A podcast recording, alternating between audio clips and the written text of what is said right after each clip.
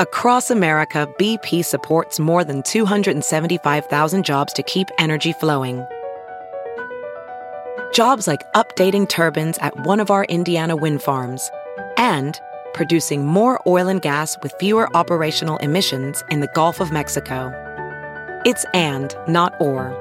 See what doing both means for energy nationwide at bp.com slash investing in America. Good morning. I'm Ty Hawkins at Fox 2 with your St. Louis news, driven by Bomarito Automotive Group. Police are investigating multiple shootings overnight in St. Louis City, including two that were deadly. The first one happened around 9 p.m. at Chestnut and 13th in downtown. A man in his late 20s or 30s was found dead with a gunshot wound to the head.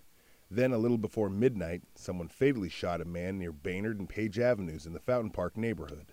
About 30 minutes later, someone shot a person in the face near Greer and Marcus in the Kings Highway East neighborhood.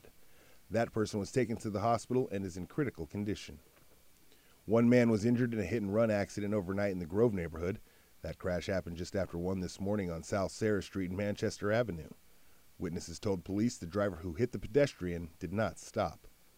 The Enjoy Illinois 300 is this weekend at Worldwide Technology Raceway in Madison, Illinois.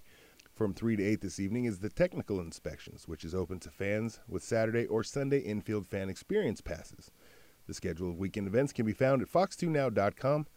From the Fox 2 Weather Department, the temperature is raised by a degree or two each day this week, and that's going to continue today. Friday, still going to be sunny and warm to start. Clouds, spotty showers, and possible storms will bubble up for the afternoon and early evening. Highs in the low to mid 90s both Saturday and Sunday.